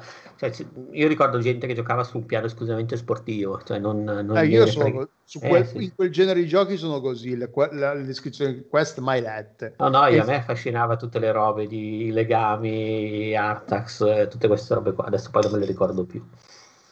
Però ho giocato da eh, Burning Crusade eh, fino a... e quella dopo le ho giocate tutte, quella del Lich King. Mhm. Cioè ci ho giocato tanto, però l'ho- ho sempre avuto un approccio leggermente meno meccanico rispetto anche ai miei compagni di gilda.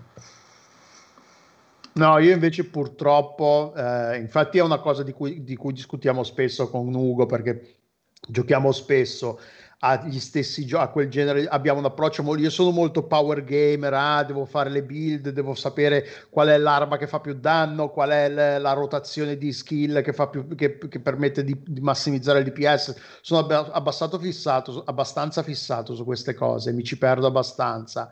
E quindi poi tutta questa cosa qua del, repeat- de- del modo più efficiente per fare le missioni, eh, cioè io su queste cose mi ci perdo purtroppo. E quindi mi riconosco tantissimo nella descrizione che fa la giornalista di quella della persona che continua a, giocare a una roba come se fosse un lavoro e non perché è divertente, ma perché sente un obbligo fisico, morale, vai a sapere, a, a continuare a farlo ben oltre eh, passato il punto in cui non- ha smesso di essere divertente. Ok. Comunque sì, l'articolo non, non è una roba da prendere sul serio, No, però è una vero, roba c'entra, c'entra un po' di che dice, cose, "No, non- però non, non punta videogiochi", veramente il dito quando sembra che la butta sul moralismo, poi alla fine si, si ribalta un po' sul finale, insomma, secondo me era, è stato, sono contento di averlo letto. ecco. E Poi va bene. quindi. Sì, sì, sì, esatto, bravo, e poi è breve. E a questo punto invece dovrebbe intervenire Maderna per eh, Summon- parlare di, facciamo la summon di Maderna, la summon di Maderna per parlare di Overboard. Ecco Maderna. Ui. Ciao, sono ritornato dopo quel breve intervento prima, sono, sono tornato. Allora, fatto, cioè, tu senti, cioè tu lavori, fai altro, però hai l'auricolare. io giusto? traduco l'auricolare e buon compagno, mando i video delle cose di cui parlate. Prima mettevo Tu su, messo dire, su... tu, intervieni, tu intervieni anche sulla scaletta, giusto? Sì, sì, ho sposato le cose, poi vi ho messo, vi ho messo le, le foto, per chi ci guarda in video, vi ho messo le foto dei grafici di CD Projekt Red mentre parlavate, queste cose qua. No, no, no, certo, ok, ma è incredibile. Come fai a fare queste cose contemporaneamente a qualsiasi altra cosa?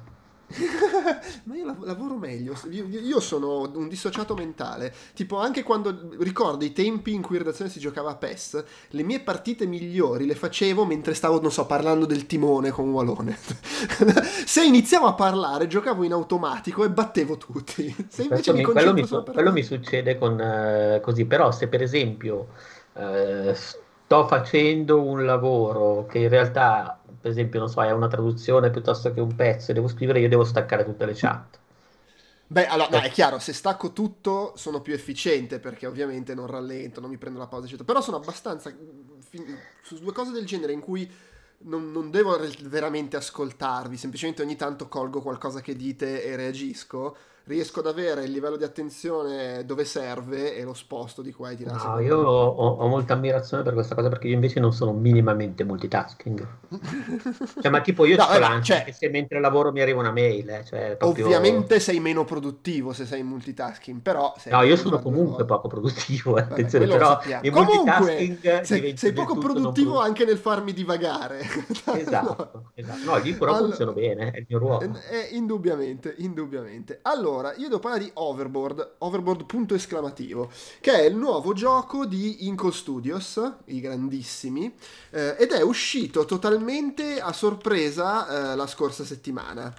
Eh, dico totalmente a sorpresa perché proprio cioè, non, era, non era assolutamente annunciato, non se ne sapeva nulla, è arrivato il comunicato stampa, ho detto, ah, mandami il codice, è uscito su PC, Steam e GOG, su Switch e su App Store, insomma su iPhone, iPad, io ci ho giocato su, eh, su Switch. E che cos'è? Eh, non mi sembra che loro si giochino questa carta nel comunicato stampa, quasi li ammiro per questo, o magari se la giocano e non l'ho visto, però lo si potrebbe definire un'avventura grafica roguelite.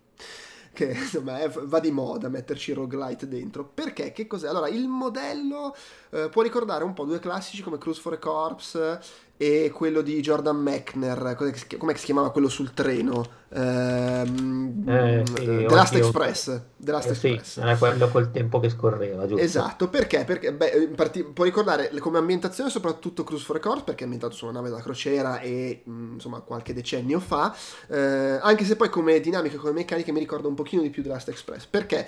Perché eh, come entrambi quei giochi, storia, un giallo, c'è stato un omicidio e sì c'è la dinamica del tempo che scorre.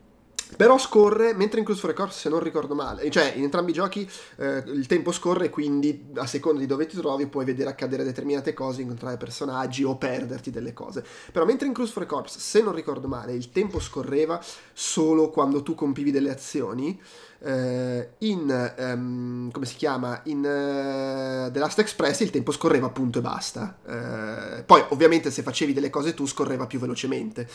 E, e qui è così, cioè se tu stai fermo e non fai una fava il tempo scorre, Eh, quando però eh, parli con qualcuno, raccogli degli oggetti, ti sposti in un'altra stanza, eh, scorre un po' di più calcolando il tempo che hai impiegato. Tra l'altro rispetto a quei giochi ha un'interfaccia ovviamente più contemporanea, più quality of life, eh, nel senso che è sempre molto leggibile il tempo che scorre, cosa succederà eh, quando tu clicchi su un posto, una stanza in cui vuoi andare, ti dice non solo quanto tempo impiegherai per andarci, ma ti fa anche vedere chi c'è adesso nella stanza e chi ci sarà quando ci arriverai. Quindi poi comunque hai informazioni in base alle quali decidere eh, che cosa fare.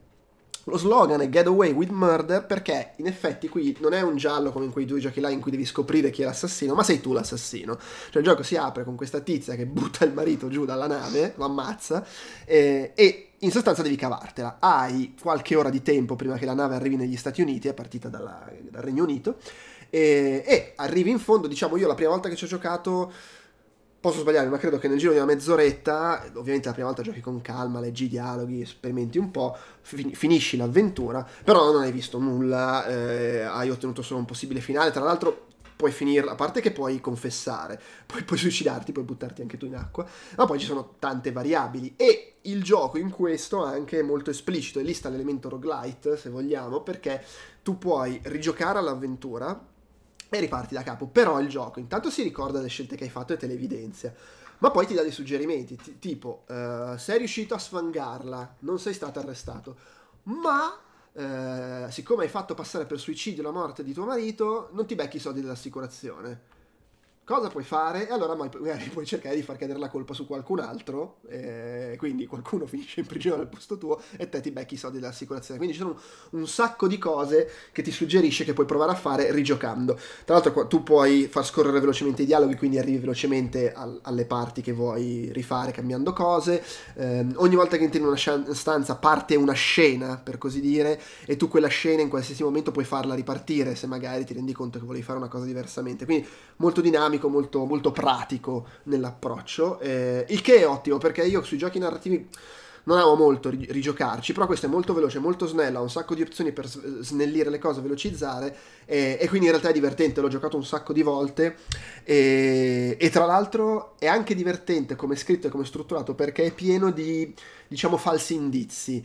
Tipo, faccio un esempio che non è nel gioco, mi invento una cazzata, eh, non lo so, eh, vuoi corrompere qualcuno? Eh, o comunque pensi che corrompere qualcuno sia un'opzione e il gioco ti mette lì la mazzetta di soldi. In realtà non lo puoi fare, cioè tu per quanto ci provi non riuscirai mai a farlo. È un, un modo per depistarti, per farti provare a, fare una cosa che non funzionerà. Non c'è questa cosa qua specifica nel gioco, però ci sono situazioni del genere in cui dopo un po' ti rendi conto, eh, ma è inutile che ci provo, non ci posso riuscire. Però puoi magari ottenere quel risultato facendo altro. Le, le dinamiche, l'azione è tutta a base di raccogli oggetti, utilizzali, eh, disfati di prove oppure prova a usare cose per far cadere la colpa su qualcun altro, conversazioni, contano molto domande e risposte e alla fine c'è la classica situazione da svelamento finale del giallo con l'investigatore di bordo che eh, parla con tutti e dice chi secondo lui è il colpevole, solo che in questo caso tu non sei l'investigatore come tipicamente in questi giochi, ma sei eh, uno dei possibili colpevoli. Veramente bello, come sono sempre i giochi di Incole, è scritto benissimo, è super intelligente come si sviluppano i dialoghi, i rapporti fra i personaggi, le cose che puoi fare, ha un bellissimo senso dell'umorismo e visivamente delizioso. Vabbè, insomma, poi queste sono cose che chi ha giocato la roba di Inkle eh, sa. Per chi non, lo- non avesse presente, sono quelli di 80 Days, dei- della trilogia di Sorcery. Eh, di recente avevano fatto, ehm, mi sfugge il nome, quel, quel gioco eh, di esplorazione spaziale. Mi ricordo che per noi ne aveva parlato eh, coso, Ma- Mancini, Davide Mancini. Com'è che si chiamava? Aiutami, Peduzzi, tu che sai tutto. Mm. no, eh? Ti vedo, No. ti vedo proprio in difficoltà. Sì, sì, sì, sì, sì, sono, sono chiaramente in difficoltà. Vabbè, insomma, comunque quel, quel gioco, quel gioco là. Eh, fanno sempre bei giochi e questo non è... è Heaven's Vault, ecco, era Heaven's Vault. Eh, Non ci sarei questo- mai arrivato. Ma come? Eh no, no, no, no. Eh, ma Eh, tipo, credo vabbè, che sia la prima volta che lo sento in vita mia.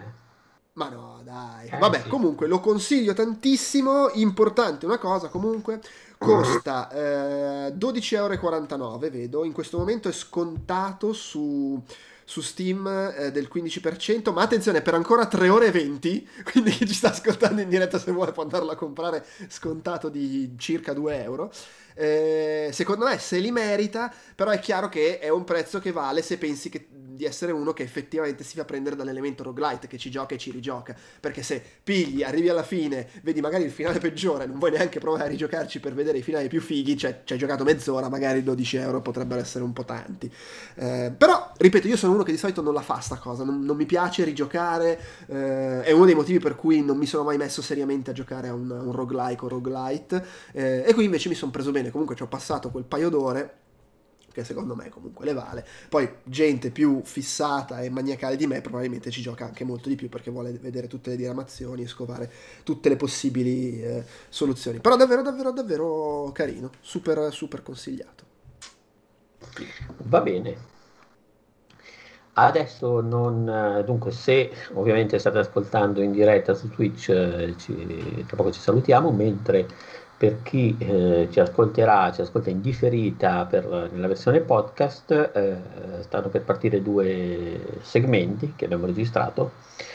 Uno dove Calzate ci racconta la sua impressione con eh, il nuovo gioco Nintendo Laboratorio di Videogiochi, si chiama proprio così in italiano. E che Sì, è quello, praticamente- quello tra l'altro abbiamo fatto a parte perché c'è un embargo. Esatto. Bisogna aspettare che scada l'embargo. E mentre Giuseppe Colaneri parlerà di Lost Ruins. Direi che invece è tutto per chi ci ha ascoltato qui su Twitch. Grazie mille ancora una volta per il vostro supporto. Non dimenticate di cliccare, abbonarvi, fare tutte le cose che fanno i giovani su Twitch e per il resto tutti i Su Twitch, che- ma anche su YouTube, dove, ci- Sì, dove sì. ascoltate i podcast. Ma c'è ancora YouTube, cioè in generale proprio, non, non è nel, mondo, dico- credo sì, nel credo esista mondo. ancora. Pensa che Sì, ci- sì, c'è chi fa le dirette. C'è chi È le fa su Facebook, Un signor, un signor. su Instagram. e Instagram è troppo giovane per noi. Instagram è troppo giovane. No, secondo me ormai è già da vecchia. Dobbiamo aprire un Twitch? canale TikTok. No, eh, no, TikTok per, cioè, per noi è, è talmente giovane che non è ancora nato. Ma, secondo- ma scusate, ma non è ancora, cioè non è già vecchio anche TikTok? Stavo No, leggendo no, l'altro giorno un articolo. eh, È una delle, dei- delle, diciamo, solite fissazioni social che però continua a durare. Non... Me- me- mettiamola così, TikTok è la cosa più giovane di cui sono a conoscenza. Non Ok, ma escludo invece- assolutamente che ci sia roba già più giovane di TikTok. Ma invece il, il social vocale... eh, Clubhouse. Clubhouse è, giu- è durato boh, una settimana, tipo. eh, Sì, meno non- male, non sembra- Però c'è stato un momento in cui ti dicevano diretta su Clubhouse e poi... e poi- eh, beh, perché tutti lo provano. Poi che ne sappiamo, magari invece viene ancora usato dal- nel dark web per il narcotraffico. Sì, sì, sì. Ma io lo auguro a tutti gli amici del dark web di, di fare del loro meglio. Va bene, grazie a tutti per averci ascoltato e alla prossima, ciao a tutti. e a Ciao. Eccoci qui con un eh, segmento a parte, con me c'è Stefano Bed Calzati. Che, Ciao Andrea. Ciao, che, che è qui per parlarti di un gioco che, che sta sperimentando, diciamo così. Sperimentare è proprio il, il- il termine verbo giusto. giusto, proprio il termine giusto, perché sto provando laboratorio di videogiochi, il, Il il titolo, titolo presentato un po' così tra, tra il lusco e il brusco da Nintendo, un po' così a sorpresa, eh, che verrà lanciato eh, l'11, eh, quindi mh, domani rispetto a, a quando, a quando uscirà questo podcast.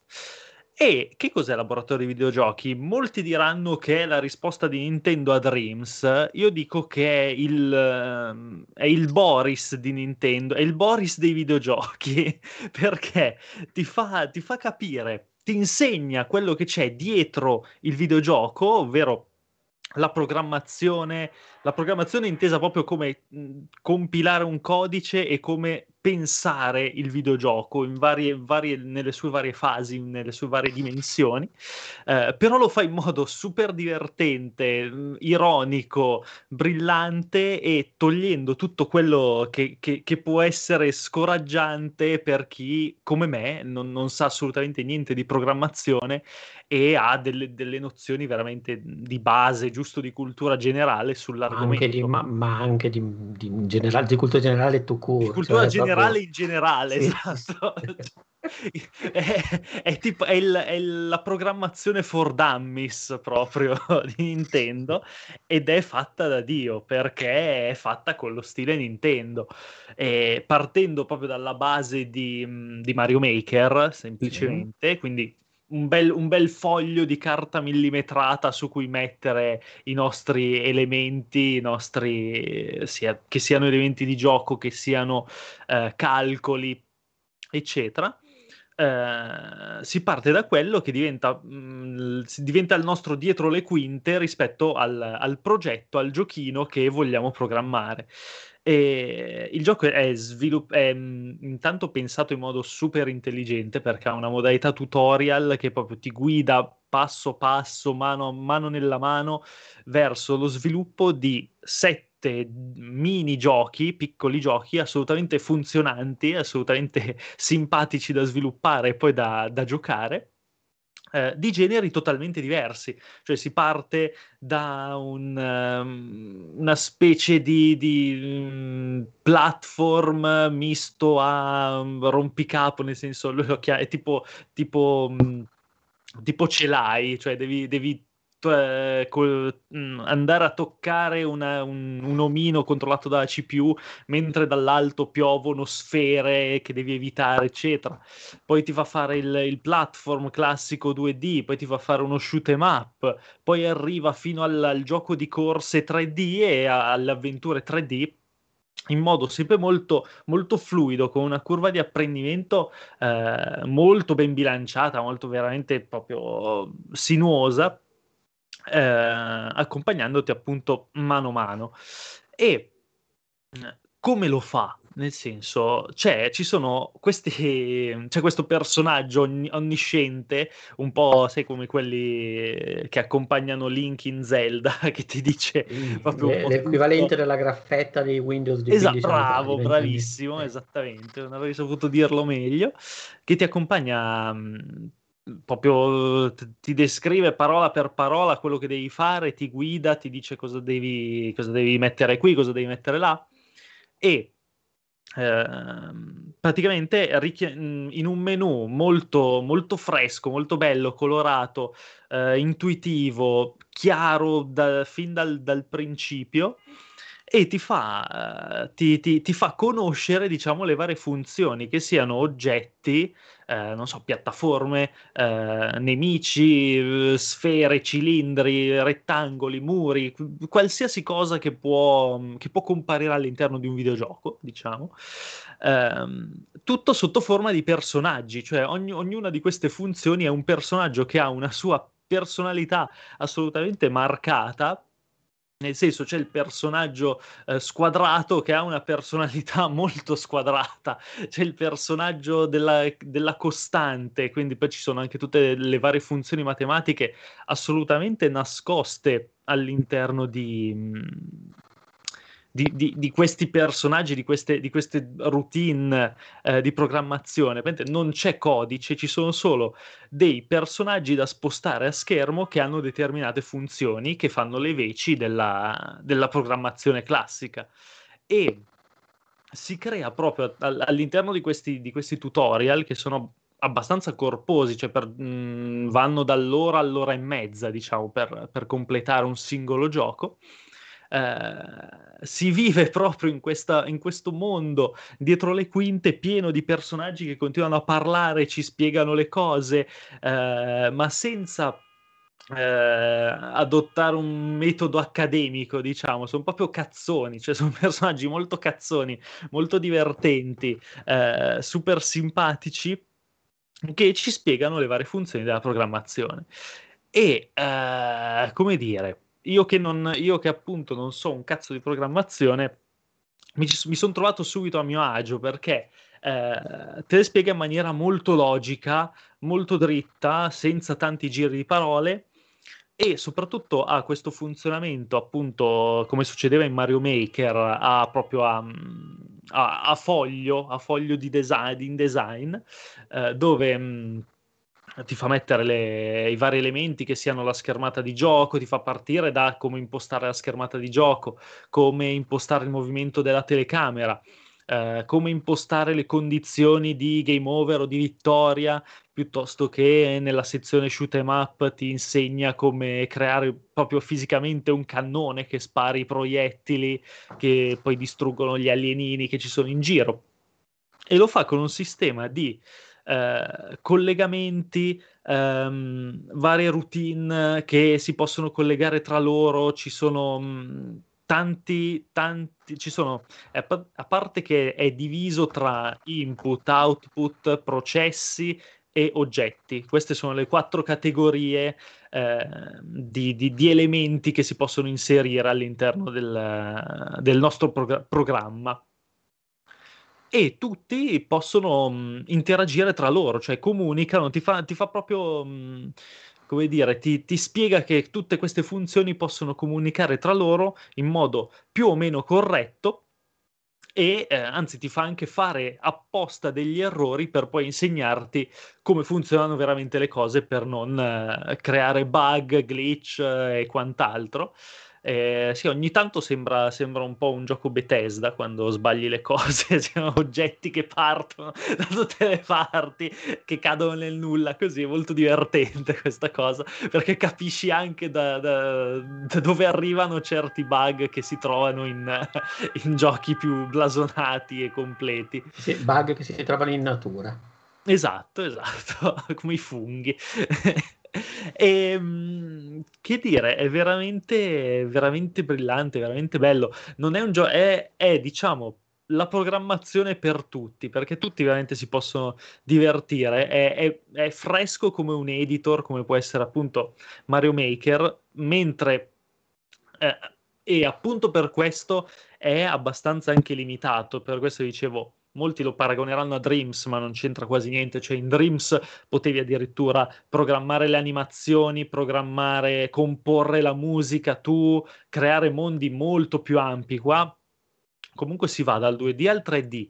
Eh, si possono creare giochi di svariati generi, però rimane una roba molto piccola, molto sperimentale. È proprio un piccolo laboratorio in cui fare i propri esperimenti di programmazione eh, senza, senza, sbattere la testa contro un, un, Unity o anche contro un Dreams, perché anche lì secondo me bisogna avere comunque una certa programmazione, partire da zero con Dreams, per quanto mh, sia spiegato molto bene comunque, perché io ci ho giocato a Dreams, è spiegato bene, ti guida anche lui, però è talmente complesso quello che puoi fare rispetto al laboratorio di videogiochi che è un po' scoraggiante, nel senso per, riuscire a creare qualcosa di senso compiuto in Dreams ci vogliono veramente le ore, cioè, a meno che non fai veramente la stanzetta piccolissima con, con due o tre meccaniche.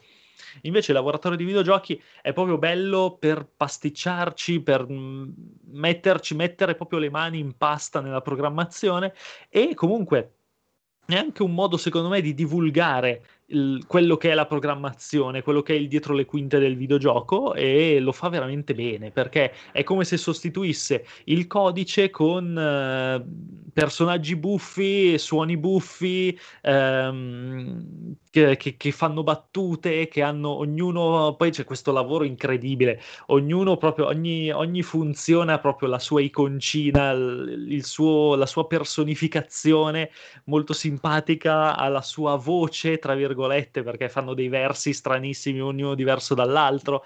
È molto. mh, È molto WarioWare da questo punto di vista, cioè molto, si racconta molto per versi, immagini buffe, eccetera. E è anche molto simile a WarioWare Do It Yourself, non so se ti ricordi, che era un po' il primo esperimento di, di mh, programmazione fai da te che, che fece Nintendo su, su Nintendo DS forse, o Game Boy Advance addirittura. Oddio, sai che non ricordo. Comunque o DS o Game Boy Advance comunque. Ma E- potresti... Ah no, scusa, vai, vai. Sì, sì, no, è, è- è una cosa comunque concettualmente molto simile. Non, non sto dicendo che è un gioco limitato poi, perché comunque le, le- le possibilità sono parecchie. Eh, è semplicemente un gioco prefabbricato, nel senso hai determin- anche puoi, puoi scegliere, puoi creare la tua musica all'interno del gioco, però scegliendo eh, determinate melodie, mescolandole, eccetera, di quelle già preimpostate all'interno del- dell'opera così come eh, i personaggi, eccetera. Non hai possibilità infinite, ecco. È un gioco più piccolo rispetto a Dreams, molto più fruibile, anche mm, fatto molto bene a livello di interfaccia. Si usa molto il touchscreen, anzi, si usa quasi solo il touchscreen ehm, durante la, la- la fase di programmazione. Si può passare poi dalla fase di gioco alla fase di programmazione con la semplice pressione del tasto più, quindi puoi vedere in tempo reale se una cosa ti sta riuscendo bene o, o- o di merda, come è molto probabile che succeda. Ehm, eh, io, ho usato, io ho usato per esempio il, il pennino di- del dottor Kawashima che c'era in Sì, sì, bundle con, con Brain Training, che è super comodo. E quindi è una roba che magari ti metti anche lì, proprio ti metti in, in poltrona con la tua Switch in mano, fai due o tre, tre cazzatine, due o tre esperimenti, ehm, vedi come funzionano un po' le cose, ti riescono male, cerchi di aggiustarle. È una roba veramente molto, molto rilassante, molto, come dire, eh, di, di- di buon umore, proprio feel good assoluto, eh, morbidissima, bella, eh, con, con tutorial di qualità assoluta e poi quando si passa alla programmazione libera si può veramente dare sfogo alla creatività nei limiti di quelle che sono le, le- le- le capacità, le, nozioni apprese durante, durante il percorso di studi. Tu ti metti lì durante il tutorial al primo banco, fai le, le tue cosine, segui il professore bene e poi vai, vai a sperimentare, vai con Dio. E ehm, poi ovviamente c'è anche un sistema per condividere i propri giochi e quindi creare quel senso un po' di community che si creava appunto in Mario Maker, quindi giocare giochi altrui, condividerli, ricevere feedback, eccetera. Io adesso non ho potuto farlo perché comunque i server sono ancora vuoti, ovviamente, quindi ci, vo- ci vorrà, secondo me, un gioco che io adesso ne sto parlando, dovrò recensire, eh, però secondo me mh, vale, vale poi mh, vale molto farci un approfondimento nei, nei giorni successivi, giocandoci un po' di più, eh, vedendo un po' poi la, la community come, come recepisce la cosa, perché secondo me poi, come al solito, come succedeva in Mario Maker, che sembrava una roba molto semplice, poi certi utenti ci tiravano fuori le robe assurde eh, che, che forse neanche Nintendo si aspettava, secondo me anche qui verrà fuori della, della bella roba. E secondo me è un'aggiunta al catalogo di, al catalogo di Switch molto, molto fresca, molto intelligente, che secondo me fa bene proprio al videogioco in generale, perché è bello scoprire quello che c'è dietro, come farlo e farlo con, con semplicità e con buon umore, senza sbatterci la testa per forza. Dunque, mm, fammi capire se sono entrato Vai. nel mood. In sostanza, volendo anche solo per quella che è l'introduzione, tu hai la possibilità di scegliere delle vie, quindi dei template, più o meno. Mm, sì, Ok, ciascuno dedicato a un genere diverso e vieni guidato passo per passo. Poi esatto. passo per passo poi ci sono nel gioco tutti i vari elementi che possono essere, sono succedanei da quello che me l'hai raccontato dei vari tileset piuttosto che actors e questo tipo di cose, cioè tutti gli elementi che ci sono magari in altri editor. E tenendo conto a me capita di usare un, un editor che a questo punto è molto più semplice, anche perché è limitato ai, ai giochi 2D, mentre non è questo il caso, giusto? No, no, no, no. 2D, 3D, sì. Esatto, quella è la cosa interessante. Sì. E è una cosa che tu consiglieresti per l'insegnamento, per la didattica, anche solo per Io fare... sì, è, è la- è-. È esattamente la prima cosa che ho pensato, anche perché è proprio studiato il tutorial, mh, non è che ti fa scegliere, cioè tu non è, non è che puoi partire dallo shoot 'em up, ti fa partire proprio dalle Invece anche basi, una gradazione crea di proprio- difficoltà, di generi Esatto. che lui imposta o ti comunque sceglie crea un percorso veramente morbido verso poi il, il gioco finale che è il- lui la chiama l'avventura 3D, diciamo. Ok. E, e per quanto riguarda invece la programmazione, quella è, è, diciamo così, a puzzle grafici. A puzzle Con- grafici, Cioè esatto. con tutte le varie, con tutte le varie, tra virgolette, directory, if, eh, Bravo. cioè con tutte le varie, E diciamo così, con- dei sì, segmenti sì, di logica, Sì, sì, diciamo così, impostati graficamente a- ad albero, corretto? Eh, Più o meno? sono In diciamo poi orizzontale. Sì, no, no, in verità puoi impostarli, puoi impostarli come vuoi, nel senso ha, ha senso dargli un ordine logico, però poi tu in base ai collegamenti che tu tracci fisicamente tra una funzione, un personaggio, tra una funzione, un oggetto, eccetera, mh, puoi comunque dargli un senso, cioè non, non se- non- non sei legato a No, una no, ci tabella. pensa, ci pensa poi lui a processare tutto in Ci termini... pensa lui, sì, corretto. deve essere, deve- devi mh, dare Non vita a un'operazione esserci- logica, Non ovviamente. devono esserci contraddizioni logiche, Esatto. Però no non non hai bisogno di sottostare a tutta una serie, come perché per esempio in Stencil, che sono o molti altri editor che sono pensati per la didattica, dove la differenza rispetto a questo, ipoteticamente, perché io non l'ho provato, Mhm. è che di fatto manca un tutorial così efficiente, nel senso Sì, che poi sì. deve esserci sempre qualcuno che si studia il spiega. tutorial e lo spiega. Quindi in questo caso tu magari un, eh, anche un- uno come me, che per dire io nonostante tutto non so niente di programmazione, sono ignorante come una bestia, Mm.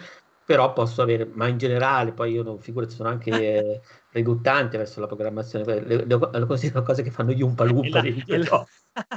è l'arte del diavolo. è- Però in effetti, diciamo, la- l'idea di gestire questa cosa con un tutorial e poi l'idea di non essere, perché molto spesso quando si insegna questo tipo di processo, nonostante siano estremamente flessibili agli occhi di un programmatore, di una persona che ne sa un pochino di più, molto spesso agli occhi anche di un profano non sono così flessibili questi strumenti, molto Certo. spesso sono vincolanti. Invece l'idea di non essere legato a una programmazione ad albero, ma di poter, eh, diciamo così, gestire la logica degli eventi e poi farla digerire lui è interessante. Ecco, Esatto. l'unica cosa è un po' un peccato è che poi questi giochi vanno a vivere fuori, cioè non possono vivere fuori dall'ambiente Nintendo.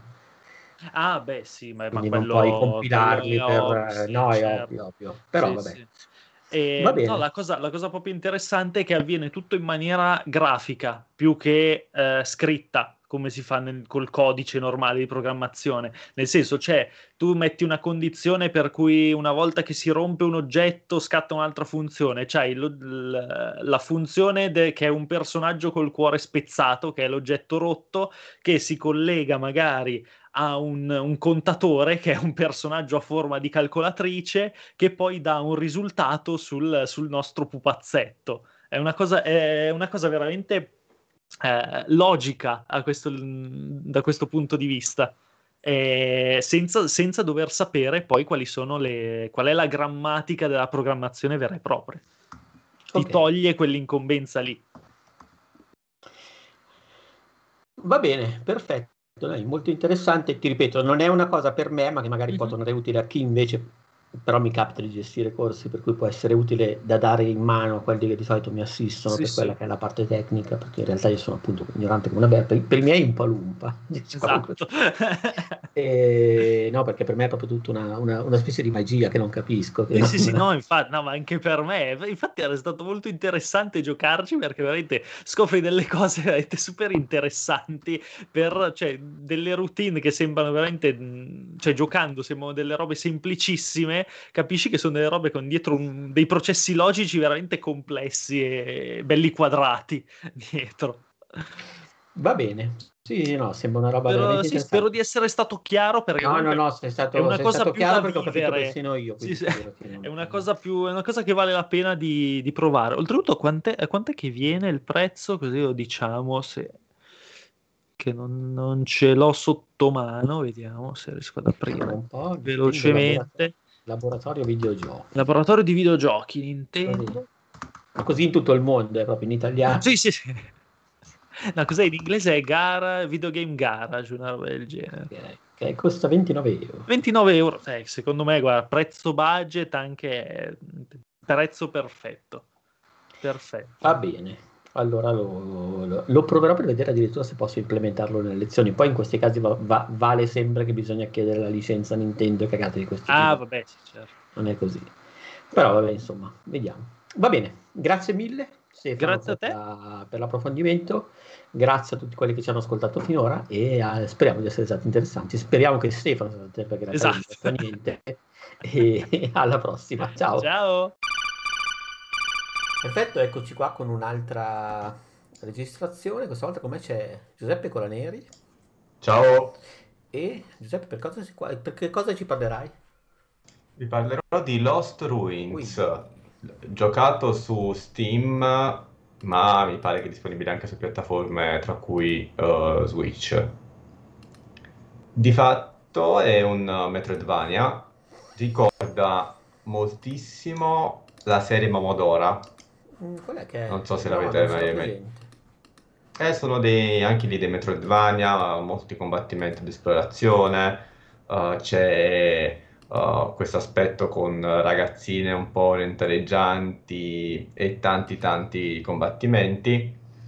Questo Lost Ruins prende su quella fa- falsariga, quindi pixel art, eh, estremizza un po' il lato loli, cosa che ad alcuni piace, a me personalmente no, però ci costruisce attorno questo mood un po' diciamo super folle dove l'ipersessualizzazione a volte prende anche un po' i nemici eh, e ci fa un uh, Metroidvania per certi versi molto classico ma per altri ha dei quirk particolari. Anzitutto è estremamente estremamente uh, punitivo. Nel senso che anche andando avanti nel gioco Uh, se non si attenti, i mob ti fanno un mare di danni e ti, ti sostanzialmente possono veramente comprometterti uh, il tutto. L'energia va recuperata con degli item che, racco- che consumabili. E quindi sostanzialmente c'è questa cosa, non dico survival, ma quasi, quindi di dover gestire le proprie risorse e il proprio equipaggiamento.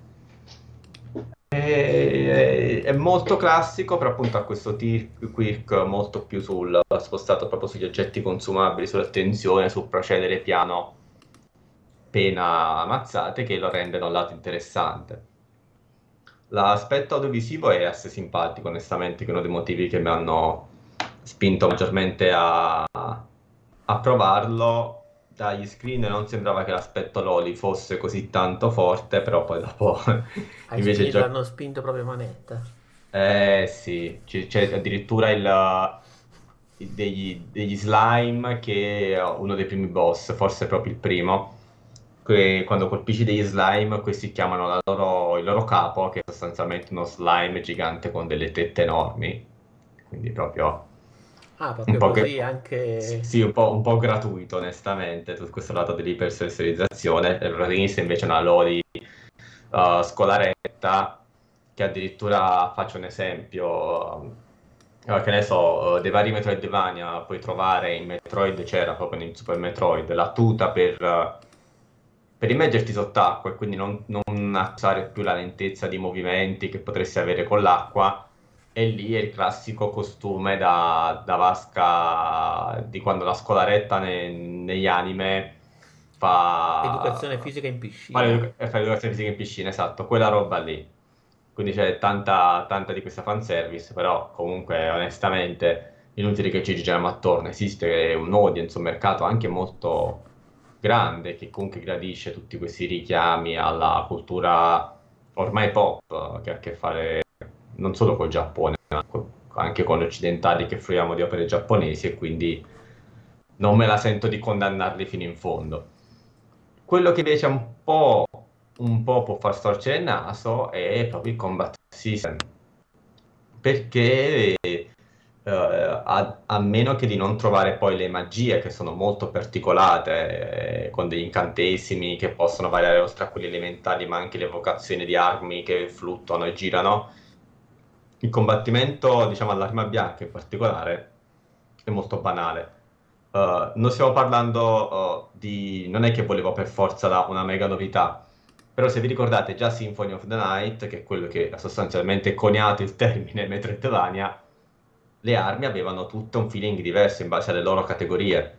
Uh, la, la- l'ascia aveva proprio un moveset diverso dalla spada corta, e in questo gioco invece per dire moltissime, ma veramente l'80% delle armi, la mossa è sempre identica, sempre questa ragazzina minuta che, ha- che utilizza lame grandi quanto lei se non di più, e ciò che cambia davvero è la velocità del colpo. Però veramente l'animazione è la stessa, il movimento è lo stesso, e capisco che il gioco spinga molto più appunto sulla gestione degli item, sul fatto di uh, anche un po' di trial and error che può ricordare per certi versi Dark Souls o comunque essere sempre sulle spine perché difficilmente ti puoi curare, però cavolo, veramente menare mazzate in questo gioco che comunque in un Metroidvania, anche in quelli più esplorativi, sono una bella componente del gioco è veramente veramente poco soddisfacente. Più avanti poi si, si sblocca qualche finisher o qualche mossa speciale, però davvero per gran parte del gioco il combattimento è veramente veramente piatto. E se posso permettermi, è, è quello che uh, lascia un po' l'amaro in bocca di un gioco che altrimenti, nonostante appunto le cose che sono scelte estetiche, poteva essere molto di più. C'è anche una bella gestione legata all'ambiente. Non stiamo parlando nulla di esagerato, però che ne so, se c'è la torcia uh, la si può colpire per lanciare del fuoco per terra, poi con, mag- con alcune magie amplificare quel fuoco o invece magari farlo esplodere. Insomma, ci sono tutte queste piccole cose, alcuni puzzle non sono banali, alcune scenette, nonostante appunto gli stereotipi, sono anche divertenti. Solo purtroppo il combattimento può rappresentare una- un grande punto a sfavore per chi non vuole rinunciare alla parte comunque più action del genere. Uh, insomma, uh, è un buon gioco, dura anche que- quella durata né troppo troppo né troppo poco, comunque mi è durato un 8-9 ore alla fine. Il punto però è che tipo di Metroidvania vi piace giocare. Non vi... cioè le cose di Symphony of the Night, ma anche di Hollow Knight, per, per rimanere in tema di quelli dove la parte action è un po' più sviluppata, qui no- non l'ho ritrovato onestamente. Ho capito. Va bene. Hai Ok. qualcos'altro che vuoi aggiungere o sei... Eh, magari, eh, magari, visto che il gioco è dei stessi di sviluppatori, comunque, o comunque ha dei punti in contatto con eh, i vari Minoria e quindi anche con eh, che Minoria a sua volta aveva oh, una sorta di sequel della saga Momodora, probabilmente dopo tante formule simili ho, ho capito il loro tentativo di provare qualcosa di leggermente diverso, però è strano, cioè da una parte ho percepito o sia una mancanza di sviluppo a tutto tondo di un, di un aspetto classico, quindi appunto il combattimento, ma al contempo dico allora perché non puntare totalmente in una direzione quasi più coraggiosa, no? Sviluppare ancora di più la parte survival, la parte legata agli item per curarsi, per gestire le ferite e così via, cioè renderlo non dico un survival horror, però quasi mascherato da Metroidvania, magari non fare i cerchi bottisti, ma prendere tra comunque un genere Metroidvania che, siamo onesti, è forse fin troppo immobile a se stesso da molti anni, uh, magari prendere del tutto una direzione coraggiosa, forse poteva pagare di più nell'economia del gioco complessivo, così diventa il solito Metroidvania, carino, non male, però che ce ne sono veramente tanti al momento sul mercato, se uno ci si pensa. Va bene. Direi Ok. che sì, beh, sei stato esaustivo o esauriente. In effetti non, non so mai qual è il termine giusto. Comunque è stato molto chiaro e completo. E grazie Ok. mille Giuseppe per la disamina A voi, e grazie a tutti per averla ascoltata. Ciao! ciao!